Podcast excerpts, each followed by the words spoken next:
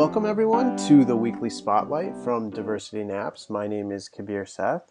And I'm Amy Kraft. And thanks, everyone, for joining us this week. Diversity in Apps is a grassroots coalition. We're made up of researchers, producers, parents, and educators.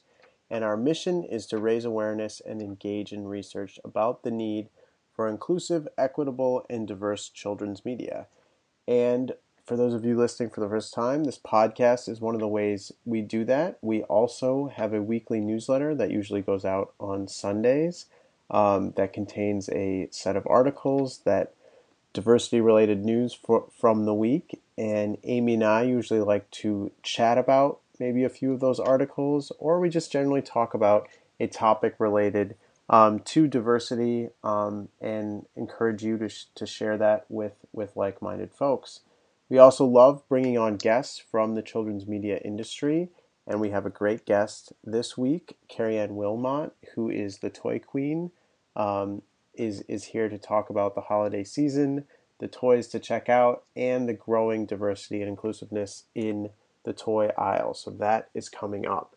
But first, I think we wanted to start with election stuff. Um, I think last week we sort of were reacting to um, to the election. We recorded the day after, right, Amy? Yeah, mm-hmm. yeah, we recorded the day after, and we've um, seen in in a week's time a lot of movement and sort of organization, um, especially in in the children's media industry. And Amy, you came across something on the A Mighty Girl website, right? I love this so much. So um, you know, uh, via social media and in a lot of other places, children's book illustrators are posting signs of support of like, you know, putting like hope back into a children's world.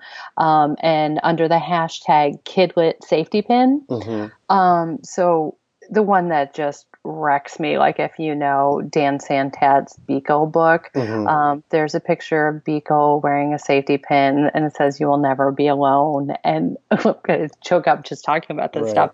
But like Raina Telgemeier, like has a you know like two women arm in arm as a sign of friendship. Mm-hmm. Um, Peter H. Reynolds has this very sweet one where he has like actual safety pins surrounded by a girl who's painted a heart.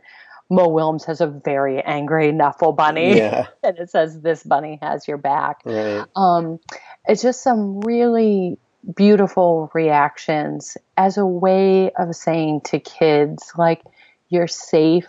You're not alone. We've got your back." Like these are all like safety is like a real theme through all of these obviously yeah for sure um, i i love these I, I thought it was fantastic i think um you know, just for some context, um, we we've seen in sort of the last week um, plenty of stories of sort of children being targeted um, and vulnerable communities, sort of in schools being chanted at, or sort of um, there have been signs, and whether in, in bathrooms or sort of out in public.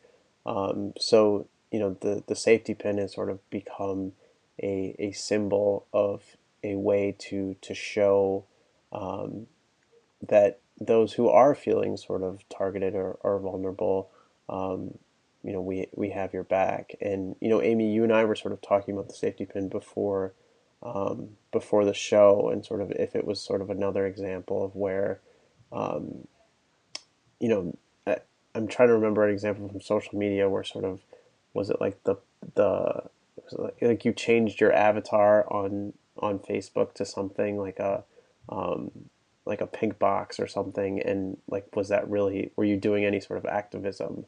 And um, they talk about in the post how um, it's not about just wearing the safety pin, right? It's it's about actual action and sort of what what it means.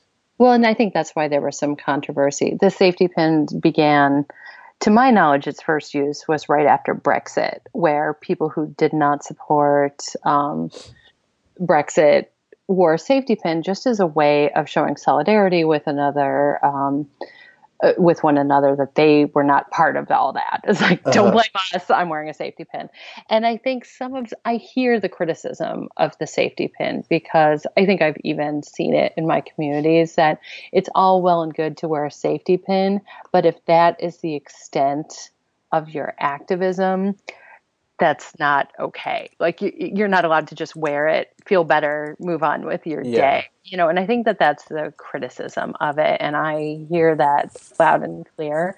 Um, however, this post from a mighty girl really made me think about like what that symbol could mean to kids. Right. Like if you said to kids, like when you see people wearing a safety pin, it could be like the Mr. Rogers quote, like when something bad happens, look for the helpers. Mm-hmm. You know, that's something that you can say to kids to comfort them in a time of crisis that you're feeling.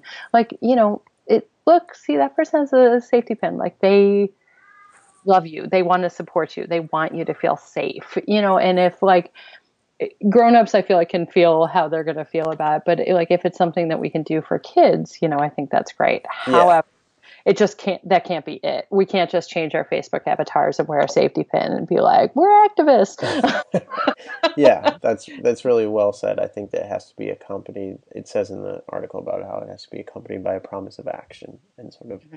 um, exactly that there there needs to sort of be a responsibility from the adults to to then take action. And um, but yeah, I think it can be really powerful for kids, and um, it goes sort of hand in hand with how picture books and you know it's something we talk about all the time how children's media can um, impact and and affect kids. So mm-hmm. Um, yeah, it was it was a it was a great message. We'll we'll obviously post it. Um, in our newsletter and probably on on the show notes. Um, but just looking at these pictures, I think um, is is fantastic, and I think all of them you can actually uh, click on and, and print out to make them an actual printable if you wanted to hang them up. So I love cool. it. And similarly, on the brownbookshelf.com, there's um, a post called A Declaration in Support of Children. Um, and as of now, they've sort of like closed it off, but it has 400 signatures mm-hmm. of people who work um, in children's literature, authors and illustrators, who sign on to this thing that says, you know, we are a country divided and we have a commitment to kids um, to use our talents to help eliminate fear and eliminate divisiveness and hatred and reflect what children look like and be very inclusive in the work that we do. Um, and plant the seeds of empathy, fairness, empowerment through words and pictures. Like I loved that line. Right. And I think, you know, as we've, you know, Kabir, you and I have been on Facebook and in children's media groups. And the thing, the one thing that I think everyone shares after the election, it's like we're divided. People are scared more than ever it feels great to be doing work for children. Mm-hmm. Um, and how can we find a way to heal the divide? yeah, know, yeah. I mean, build post, empathy. Right, that that Tuesday night, Tuesday probably was probably Wednesday morning. Um, you know, I, I sent you a message saying like, you know, I don't, I'm not really sure if I want to record. Um, you know, I'm not sure I'm, I'm not going to be super grumpy. And, you know, you were response, I, I still, you know, I think about it. It's sort of like I think our work becomes even more important. So, um, yeah, it, it makes you feel really good to, to remember what you're doing and, and the impact it can have um, on children. So, these were these were two great pieces, and you know, it's really good to sort of look back in a in a week that um, there is action and and people are sort of making sure that the most vulnerable are or know that there are people out there that that are there for them and protecting them. So, yeah, yeah. I had made myself a list right after the election of like little things I could do every day to just make the world the world that I want to live in. Um, and then one thing I added sort of at the last minute was like make kids laugh. like, you know, and I think that comes from the same place that a lot of like these um, authors and illustrators are coming from. It's like, you know, I want kids to live in a world that feels okay to them. Right. And, you know, where they feel safe and happy. And joyful, so, yeah, for sure. Yeah, and joyful. That's yeah. great. And one thing that can bring kids joy is toys. Oh, toys. and I mean, we're starting to see Christmas decorations everywhere, yeah. so it's time to start talking about toys. Yeah, I actually find this very annoying sometimes because my birthday well, this year my birthday is right on Thanksgiving, so I always found it annoying when I would see Christmas decorations before Thanksgiving. Mm-hmm. And I mm-hmm. was like, what about Thanksgiving? Like, it's fine the day after, but like, can we just hold off until we've had our turkey? But yeah, it's, it's hard to hold Absolutely. it off. Um, but you you had um, we always get our catalogs this year, and, and you came across the Target toy catalog, right? Well, it's funny because the Target toy catalog came, and I think it's the only big toy catalog that we get. Oh. And it's just, you know, my husband and I both reacted to it because we both remember the Sears catalog coming in the mail. Uh-huh opening it up, getting a big piece of paper, writing down my wish list of like, I want everything. And I always remember at the end of the toy section in the Sears catalog would be like ventriloquist dummies. and I, that was always like the last item on my list. Like I would get to that page, it's like, yeah, sure, why not? I want a ventriloquist dummy. Just gonna write down the product number here. Yeah. Uh, page sixty-five, ventriloquist dummy. I, it was all annotated with page numbers. It was very of thorough. the table. Yeah. But what was great, so the Target toy catalog comes, and you know, generally like we stick stuff right into the recycling, but the kids wanted to thumb through it, which was really cute. Watching them kind of go crazy over like, ah. But what I noticed in it, and bravo to Target, like the kids that appear in this catalog, I swear this is like the most diverse, awesome catalog ever. Like I'm really happy. And I think, you know, like there's some stereotypes at play and then there's some real subversion of stereotypes like one of my the things i liked is there's a little girl and a boy playing together uh, the Imaginext DC Super Friends Superhero Flight City. You nice. know, it's like this big superhero thing that you would generally expect to see a boy boys playing yeah. with. But now, like, I love just that it's like a girl and a boy mm-hmm. playing together. There's a little boy with Down syndrome. There's a girl in a wheelchair with a virtual reality headset on, you know, and so I think that more than any piece of marketing I've seen, Target has done a great job of making it look American. Right. You know, like these are American kids. And so it just like amidst all the rampant consumerism that blog represents. There's some really happy stuff going on in here too. Yeah, that's um, great. You know, and we'll talk a, a, little bit with Carrie Ann about Target and their the removal of gender labels in their stores and some other things that they're doing. Right, right. I think is really good in the toy space. Yeah, I think it's sort of. Um, you know, I'd like to think that it's it's a reflection of sort of that commitment, right? Last year when they eliminated sort of the boys and girls aisle and, and, and did those things. Um, and now with the catalog, like you're saying, it's it's sort of a reflection of their commitment to um, to the world that they want to live in, right, and to the mm-hmm. world that they want to reflect. So um, that's great to see. Do you know? Is there like a PDF version that we could post? And oh, that's a good question. We'll look for it yeah, and uh, link to the show notes. Although I suspect if we were to go online to target.com. They probably use the same We might pictures, see yeah. some of the same marketing images. Yeah, great. All right. Well, that's going to wrap up our newsy piece um, for the podcast. But like we said, we have Carrie Ann Wilmot coming up. Um, we're going to talk to her about the toy season, how it's changed. She's been in the toy world for over a decade, so she has a lot to, to share with us. So stay tuned for that. Today, we're so pleased to have with us Carrie Ann Wilmot, who is the toy queen of toyqueen.com. How are you doing, Carrie Ann? I'm great, Amy. How are you? Hey, we're so happy to have you. Yes, thank you oh, so thanks. much. No, it's great to be here. So, we're coming up on some big shopping days.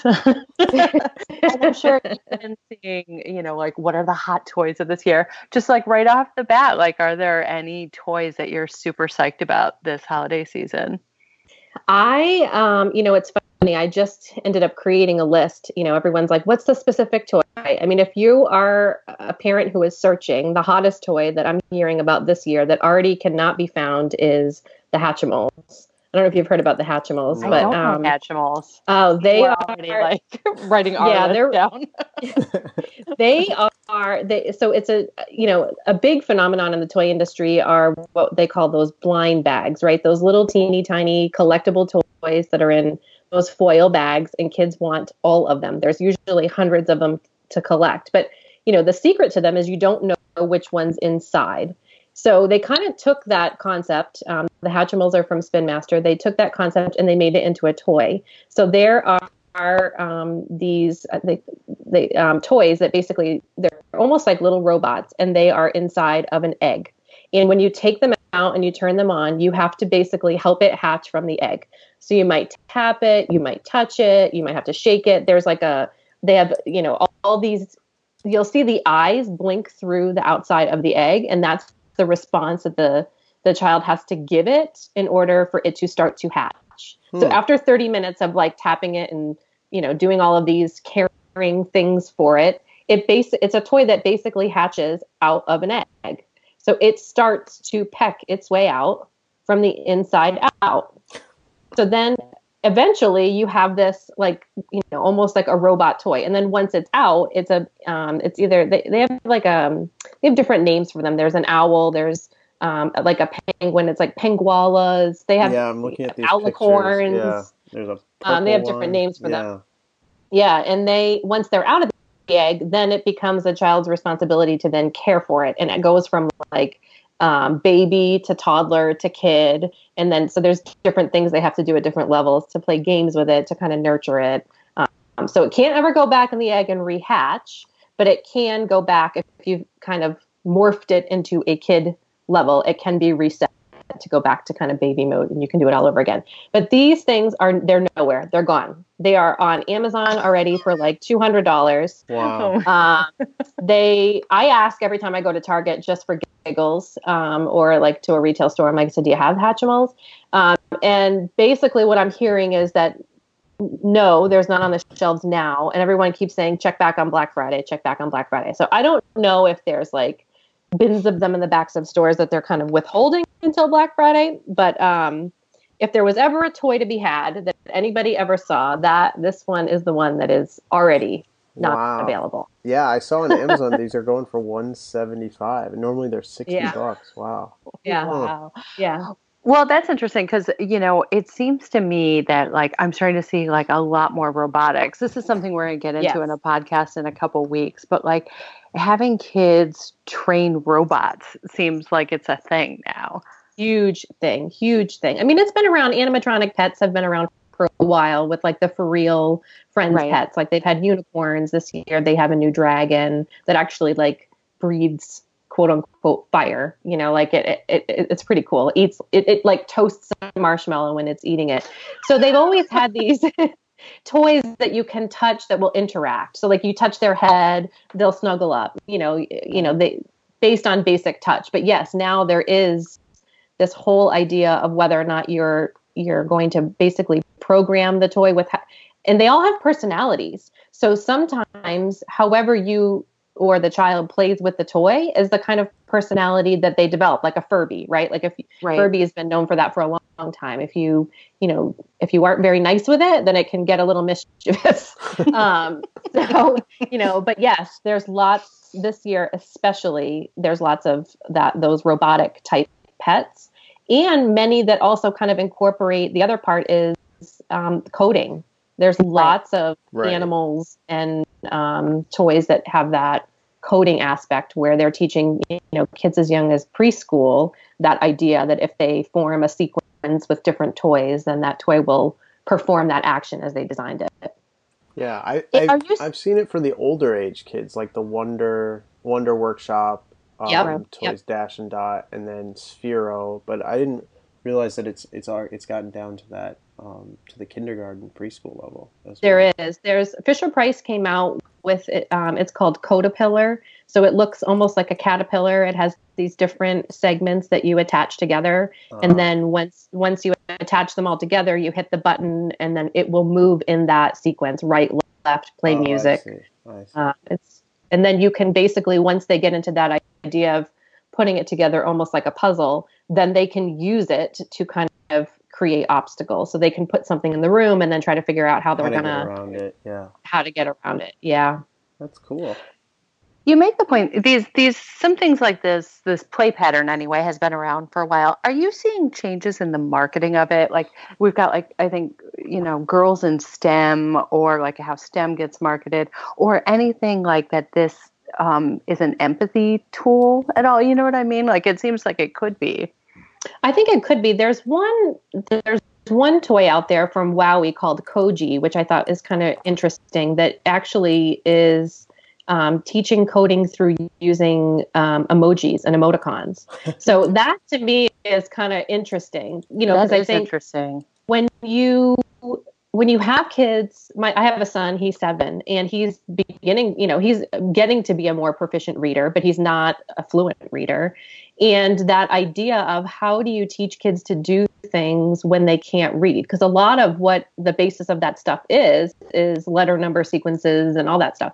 Um, but so I think it's interesting, you know, how they've kind of developed the emoji emoticon piece into when you it goes with an app it's a little robot you know it has an app you touch the different emotions they pop up on his screen um, and then he displays that those emotions so you know, I think it is interesting. That's the one aspect of toys that, you know, we there aren't really not a lot of, but that kids really truly need to learn. You know, everything mm-hmm. is ABC one, two, three, academics, like teach them to read. Let's, you know, how are we gonna pump them full of all, all these, you know, skills that they're going to need for the rest of their life? But the one thing that they really lack is how to connect with other people in that empathetic and sympathetic way. Mm-hmm. Um, that's interesting because this, I think, also ties into what you do for a living. You're a pediatric occupational therapist. How does that affect, like, the lens, your lens in how you look at toys?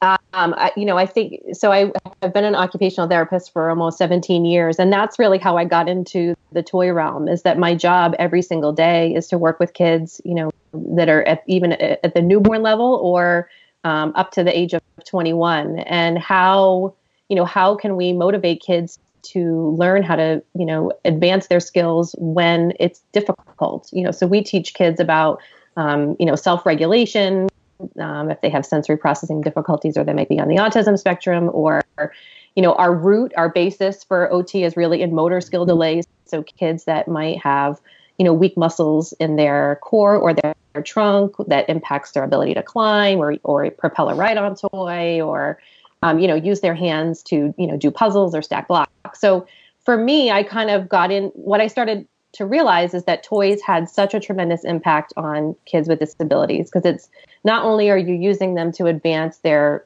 skills, but you need to find the ones that are motivating too, because there's only so many ways you can teach a child to stack blocks when it just doesn't become repetitive and boring. Mm-hmm. And so I think what happened was is that you know in a way to even though that was my world, um, we started Toy Queen as a way to kind of help any parent because you know a lot of these ideas that we were sharing were not just good for kids with disabilities; they were for any child because development is development. It doesn't, mm-hmm, you know, right. may you know maybe your child might be hitting their developmental stages later, but development is still development. So those same strategies, whether they're you know doing them at two or doing it at six or nine or twelve, you know, really um, they're the same.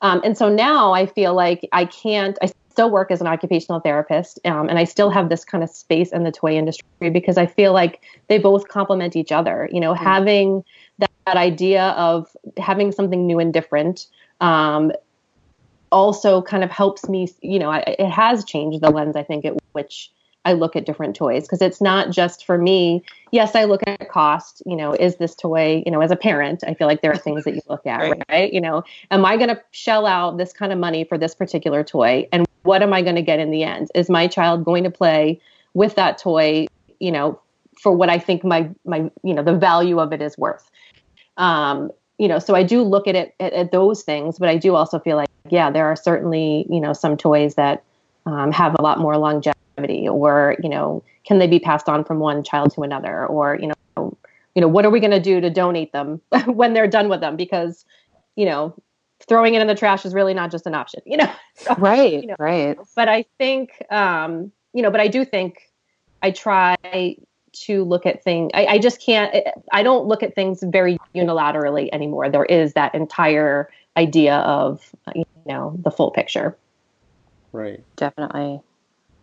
Um, we're also seeing a lot of, um, or, or, we've seen little bits and pieces. I think you can probably speak to the broader trend of having kids with diverse, uh, with disabilities represented in the toys that they play with. Like Lego Correct. has done some work in this space, and Playmobil, American Girl. You know, like have, are yes. you starting to see more of that on your end?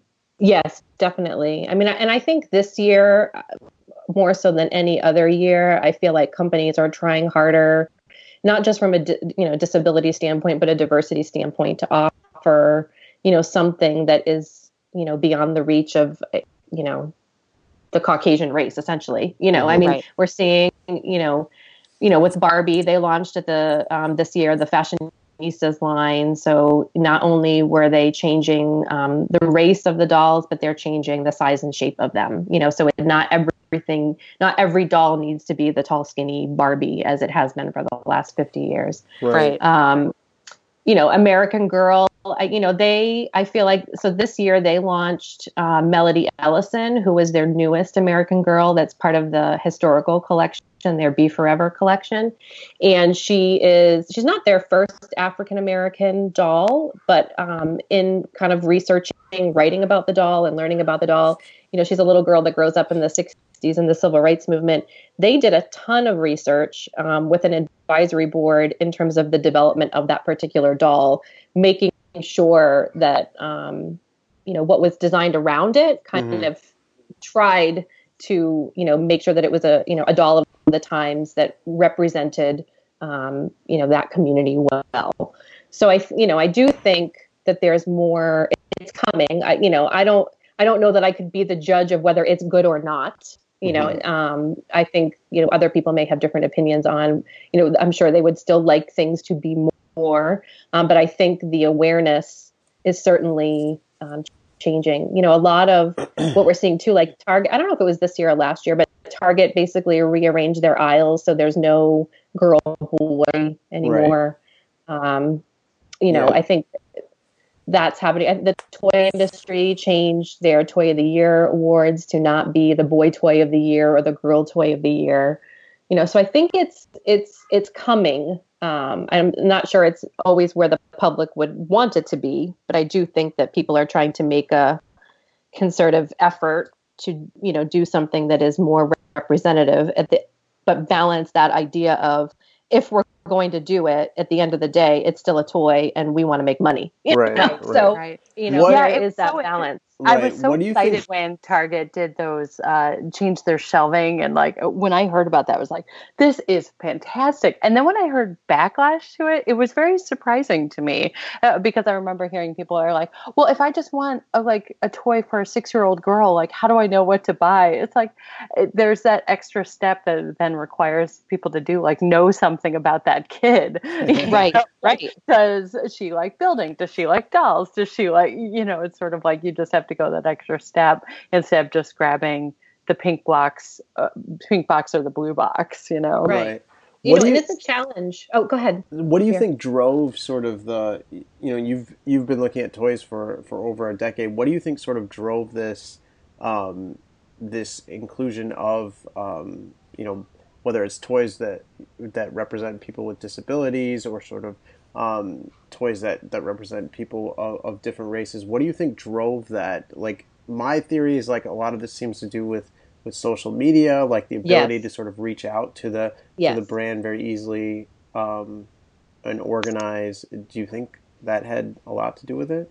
I think it has absolutely you know everything to do with it to be uh-huh. honest with you i think you know social media is so powerful and you know, you do have the ability to film a 30 second video, put it on YouTube, and have everybody share it in two seconds. And mm-hmm. that, you know, that sends a tremendous statement to um, to companies that are, you know, to basically change their mindset. And and if and people are pretty, you know, consistent about it, where they're, you know, they certainly have their beliefs, and they are not going to stop until they get either some kind of a, a comment from the brand mm-hmm. or you know, not necessarily an action plan, but an acknowledgement um, that they will consider it. Um, yeah. And I do think, you know, with the ability to create petitions and get people on board, that it's it's certainly allowing there to be more conversation about it, and then you know, action does sort of need to take place when enough people have commented on it that it does make you go, hmm, you know, maybe we, you know, should do that. And I think that's why maybe it's taking a little bit of time for companies to figure out what that next step is because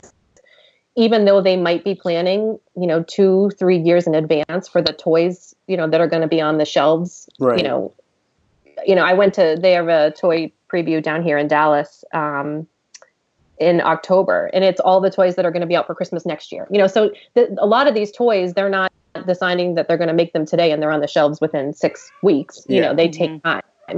So I think it's there's been a lot of um, time that has gone into companies thinking about what people are asking them to do, and then really trying to make sure that if they make that change, that it makes sense for their brand and what their brand um, stands for. Right. But absolutely, I agree with you 100%. Um, most of the situations that I know of, um, it's been that there are, are people who are out there actively asking companies to do something different. And if and if maybe their favorite brand isn't the one that's going to do it, then they'll move on to the next one that will. So they'll Mhm. get it. They'll get it somewhere. Uh, you know, they may not get it in the most recognizable way, but they will find somebody who will, you know, hear their hear their story and make a change. Right, right. I think what what you just said was interesting because that lead time, the fact that it takes so long to sort of plan out what the next, um, you know, what the next toy is going to look like, or like you said, the the toys for next Christmas are already sort of in the bank. They're they're already planned. I think that sort of goes back to what we've talked about before, where the company itself sort of has to also have people with diverse backgrounds and sort of diverse experiences so that the toys that they're planning out two years in advance sort of have that because if you have sort of a whatever sort of um, anger that's being generated on um, social media there isn't really much you can do or, or a toy company can do in that in that short amount of time right um, Right, I think right. we even saw that with the where's Rey stuff right it was sort of like they were they were stuck because they had sort of made these toys without Rey, including Rey from Star Wars, Right, right. And there there wasn't anything they could they could do. I, I guess they added the toy later, but it was something like six months or, or a year down the down the road. Although the interesting thing there with the learning curve, it's like prior to Where's Rey, we had Where's Black Widow, Where's Gamora, Where- Right. You know, I feel Right. like that that's an aisle that we've in particular kept our eye on is the action figure mm-hmm. aisle. Oh, that's and a then, huge. and then yes. like like are um, companies getting it now or is it going to be IAmElemental or some of these other action figure companies to your point coming in and saying like all right they're not giving you Rey so check out our action figures Right. correct. Right. Yeah. Right. No, that, that that's a, you know, and going back to kind of that conversation about trends earlier, and I think what people will find this year is that um, female action figures are huge. I mean, and they're not dolls; they are clearly action figures. You know, Right. they are not meant to be. It is not about the hair play. It is not about the fashion sense per se. They're cool and they're maybe fashionable in their own way, but they are very clearly um, action figures, which is is Mhm. really neat. Yeah. yeah we now have like the dc superhero girls Right. uh, Yes. like which i think is an interesting one to your point like they're super articulated and pretty cool looking i think Yeah, they are. They are. They're bright. What I like about them is their colors. They're colorful. They're catchy. Um, you know, they have you know accessories to them that are um, you know able that it work. You know, and, and even in that, aside from the action figure line, it kind of goes back into the role play um, stuff too. I mean, there's Right. you know the Wonder Woman shield. You know, and and some of these other things that have some you know pretty cool features that you know kids can use for dress up play too. right Yeah. Now, the three of us all have sons. Um, Kabir's son was Rey for Halloween, which is the greatest thing ever. I just took my I just took my son to Target and bought him Poppy from the Trolls movie because Oh, I, that's I awesome. wanted one. Do you think that you know, sort of like the reverse of it, of having giving boys freedom to shop outside their aisle too? Like, are are the toy companies sort of looking at that as well? I mean, I think so. You know, I think that that's why we're kind of seeing some of the, the less about the gender, you know, more about it is what it is. You know, that the toy is what it is, whether you want, you know, whether it's for girls or boys or whoever identifies with it, then that's, you know, then that's totally fine. You know, it's it's funny, you know. So I, my son is seven, and he was miles from Tomorrowland for the second year in a row. He didn't want a new costume. this one's good, mom. It's working. yeah, he's like, I don't need a new one, and I was like, score, save the fifty dollars. Right. You know, um, we'll figure that out next year. But you know, it's funny. I think, but he is very, and I don't know. I mean, I have always, always offered him, you know, like a baby doll. That was my big thing. When he was a baby, he was going to have a baby doll. If it was a girl baby doll or a boy baby doll, I looked hard. And Corolle at the time, like seven years ago, they have um, baby dolls, was the only one that I could find that had a boy baby doll. And I think even in that space, what's changing is that, you know, but he never wanted to play with that baby doll because he didn't want it to be a baby. And so now, you know, what's happening is that I'm finding that in that boy space, it's, they're creating their dolls, but they're more like pals. You know, like mm-hmm. it, it look it's a it's not a baby doll because he doesn't want to rock it or burp it or feed it per se. he wants to like launch it or you know I don't know do something to it. He wants to play catch it. Yeah. I don't know. you know, so I you know I think that um that aspect is also changing where you know companies are kind of you know yes we need we want to you know allow kids different play opportunities, but their play patterns may not always be the same. And he, you know, is very clearly, you know, if I showed him a princess dress and said, "Do you want to try this on?" Absolutely not, mom. You know, like he mm-hmm. has decided, you know, that, it, and I would always give him that opportunity, but he has clearly decided, no, no, I don't want any part of it. Nope, pink is for girls nope, you know, and so I'm like, I'm okay. right, right. yeah, my husband always joked about like we had like a rocket ship that opened up and there was a potty in there and like the the whole thing, and then we had the bat cave with all the different sections. He's like, these are just dollhouses for boys.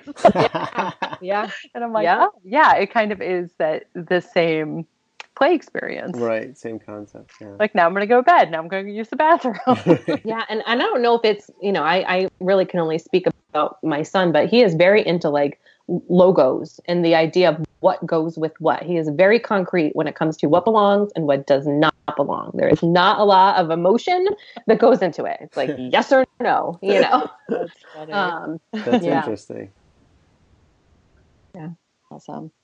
Um, one other thing that I wanted to ask you about is 3D printing, and, and not so much like the home use case for 3D printing, but how toy makers can now customize things in a different way. Like we've seen, um, I wish I could remember now, like some of the links for it. Um, but we can we can put some in the show notes but dolls that are like you know if you have a disability we can make the doll match your disability right, or right. you know like create attributes of I think we've seen this more in the doll space dolls that look like you or mm-hmm. something that you personalize. And like even skylanders is now getting into this space right? Yeah. Yeah they um i don't know I, well i know i could be wrong but I'll, i remember so the imaginators is their new you know line for their video games where you can kind of create these customizable um, skylanders. And i do I think for a limited time, and I don't know if it's all the time, there was that ability or there is that ability to have your um, item you know, used with 3D printing to um, for the game. So I do think it's coming. Um, you know, and I don't know what happened to it, but at Toy Fair last year, I don't know if you saw this, Amy, at Mattel, they had a 3D printer. It was called Thing Maker. Mm-hmm and you know kids could create basically it was a unit that parents could buy for the home that kids could make their own toys with you know their own action figures and pieces that went together it didn't come out this year and i haven't been able to find any information on it whether it's something that we'll see in the future sometimes we always we see things at toy fair that are all well and good in that week in February, and then they disappear, and we wonder where they go. yeah, it seems um, like it's kind of like chilled out in the maker space, even like when you go to Maker Faire, like it was like there are like here are 50 different companies making 3D printers for the home, and sort of I don't know if it was too soon and it just wasn't there yet, or people couldn't quite understand what its home use was other than yeah. I'm going to make my own cookie cutters. right, right, right. Which is highly appealing to me, don't get me wrong. but but you know, then to pay $400 for the privilege of doing that is also Right. But the Imaginators, you're right. Like that was like meant to be a toy maker So it'll be interesting. Yeah, I, I went to a Maker Faire a couple weeks ago at Barnes and Noble on the Upper West Side, and there was one, there was a 3D printer sort of over in the corner, but um, nobody was like near it or doing anything with it. And then um, there was a 3D pen, like a, a 3D Yeah. Oh, printer yeah. pen, um, Yep. that was attracting some interest. But um, yeah, I, I think you're right, Amy. It's also sort of a little cost prohibitive. It, it felt like a couple of years ago it was still cost prohibitive, right? And like it wasn't clear what the use case was. Like what Mhm. what were you going to do with that? Um, so maybe now if there's like a built out platform for people to to press a button and print the toy, then um, maybe it, it can grow from there. We have um, a program through our local library that you can actually just give them your design and they'll print it for you too. Ah. So I don't know if kind of if people are starting to get a little bit more resourceful and knowing that you know I'm not going to go buy this 3D printer, but I do have an idea and I want to create my prototype and Yeah, you know and I can do that you know with my library card for a you know pretty Right. nominal fee. right. It's like a community. Yeah, it becomes like a community space then, like where. Mhm. Yeah, that makes sense. Awesome. Yeah. Well, we started with like a really hot toy. Why don't we like I, I would love before you go to let us know things that you just don't think get the attention they deserve. Like are there any toys that you wish more people knew about? Oh, that's a that's a good question. Um, you know, and I feel like that is the the part that's hard about Christmas, right? You know, what or the holiday season, and I know it. So, like, if I bring a new toy out to a child that I'm working with, or one comes over to play or something, you know, I immediately know who has more marketing dollars for commercials and who doesn't, because you know, kids will say, "Oh, I, you know, I saw that on, you know, I saw that on that commercial," you know, or Right. I so there is that buzz that does happen. Um, so you're right. There are a lot of other great toys that are out there that maybe don't have the budget to be able to market themselves in the Target or Walmart Christmas Right. commercial. Um, so oh, I, I tend to find those for me are more the educational toys. You know, some Yeah. of those, you know, construction sets, um, the building toys, um, like the mag. I I love magformers. I Mhm. use them all the time at work. Yeah. Um, I think there is something really cool about the pull of a magnet. you know, like when they, it's like that that fidget factor, like that click and that pull when Right. you, you put them together. Um, so they're kind of one of my go-to sort of on the side, um, you know, favorites that you know kids can follow instructions to make something or not. You know, it can Mhm. be pretty open-ended. Um, that's one that I get that I'm thinking of off the top of my head. Yeah, I love those too. I feel like every preschool I go magnet in tiles. has magnet tiles, you know, and it is. Yeah. It was like the first uh, big gift that I got my niece. It was like, you need magnet tiles. Right. Yeah, yeah, yeah, yeah. And so, and for those two, I feel like if you have a specialty toy retailer that's nearby, you know, it like I I find when I go into like a Toys R Us or you know the big aisles of Target or Walmart, it's overwhelming with there being so many choices. It can be hard to kind of pick out, you know, something that might be a little bit different. Whereas if you know we now where we live in Texas, I haven't found any. There aren't don't seem to be as many specialty toy retailers down here um, as there were when I lived in Massachusetts that I at least knew of that I could kind of go in and browse around and look for something that wasn't that was different um, that wasn't Right. exactly you know marketed to the masses. Yeah, Yeah. it's so interesting. We all have to value our specialty toy retailers. Like, like Yeah. that's one of my my goals for this shopping season is just to remember to shop to small businesses Yeah, and Yeah, the the human touch of we picked out these toys because we think that they're really great. Right, right. And then, you know, we'll also go do battle in the aisles of Target.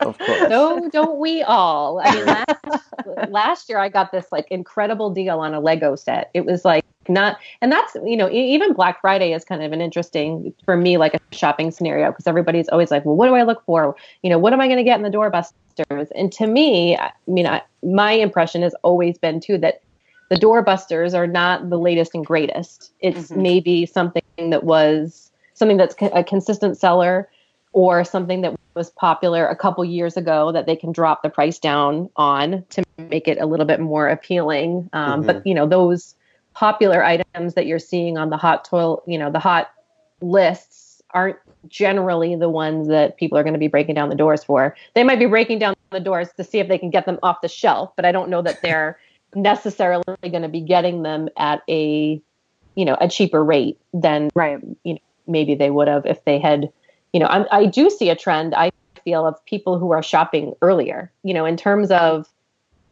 of search and what I kind of find people looking for. You know, if people are buying a tablet, then they've researched that tablet by now, you know, so that when Black Friday comes, they know which one they want. They might pull out their flyers. They're going to look to see if they can find it somewhere else. If not, they're going to just go get it.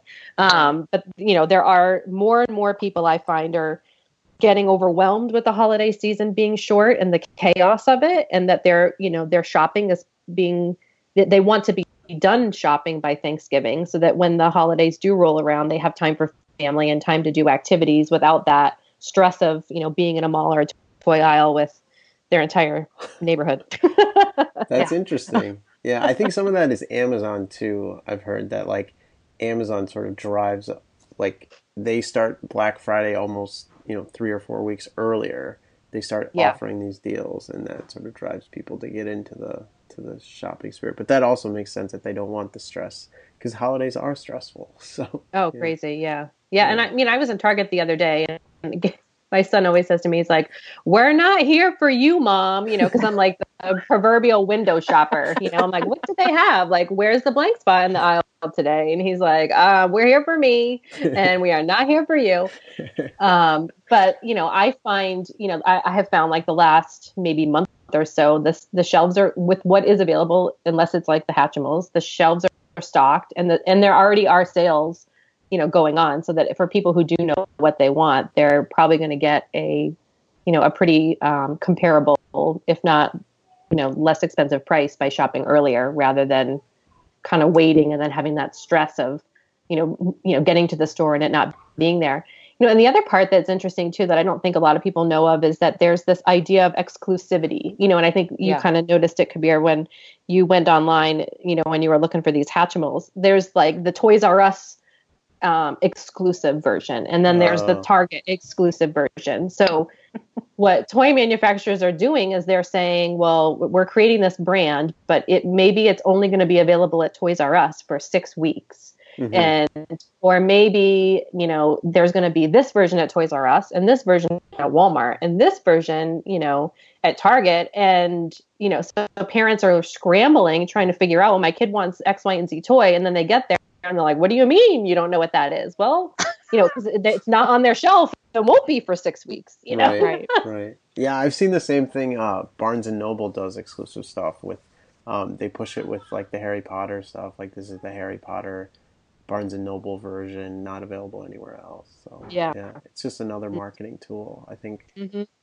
it's it's interesting how like sort of retailers, toy manufacturers have all sort of had to adjust to sort of the new world, right? I mean, like I think there was an interview with um, the Mattel VP where they were talking about Barbie, and she like basically came out and said that like no Barbie sales had dropped for the first time in in forever, and like some of those changes that we made to the doll were, was driven by by that. So, mm-hmm. Um, mm-hmm. yeah, it's interesting yeah, everyone still wants to make money. Right. that well, that's and that's exactly it, right? You know, and you know, I've I've done some consulting for companies too, and you know, I feel like we have all, even as an independent person, we have these great ideas of like what they could do to, you know, modify that toy and make it awesome. And then you know, the response is usually, but I need to make it for under X, Y, and Z dollars, and mm-hmm. that part that allows me to do that is not going to be, you know, isn't just going to be feasible yet. So maybe in a year or two, when the price of whatnot comes down, or we can get that here for whatever price, yes. But today,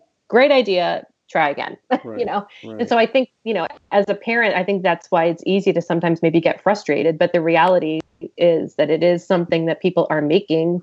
They are making it for our enjoyment um, and for play. But you know, at the bottom line is what is their financial return on their investment, and you know, they need to be able to make money off of it and not lose money off of it. Yeah, sure. and and we also hit on like you know the toys that I've worked on. You know, I've seen the reality of what retailers are demanding of these toy makers. That it's also right. coming from. Like it's super easy to just blame the toy makers, but Mhm. the retailers have a huge hand in modifying things to, you know, make it more appealing on shelf. Yes, or Right. what they Usually think from a price perspective. exactly, exactly. You know what they believe their shoppers will and will not, you know, pay for that item mm-hmm. because they need to get a markup too. Everybody exactly. needs to make money. everyone needs to make money. but yeah, excellent. Well, thank you so much for joining us. This has been great. I think this has given people a lot of ideas of what to shop for and how to shop this holiday season. Yeah, Carrie Ann, where uh, where can uh, people find you besides uh, besides your website? Do you have a Twitter handle or? Yes, I do actually, and I will say these days the best place to find me is probably more on social media. Um, Okay. So for those on Twitter, twitter.com uh, slash Toy Queen, facebook.com slash Toy Queen, youtube.com slash Toy Queen. Um, I am on Instagram as Carrie underscore Wilmot. Um, most of my newer written content I write as the toys expert at about.com. Oh, so the newest stuff, a lot of the lists um, will be listed there, um, toys.about.com. Um, but yeah, through social channel, whatever social channel you like, there You're is there. odds that I am there. Look for Toy Queen. Yes, Thank you so much. We'll make sure we'll include those in the in the show notes. I'd appreciate it. It was All great to chat with you guys. Thanks. And happy shopping. The season is upon us.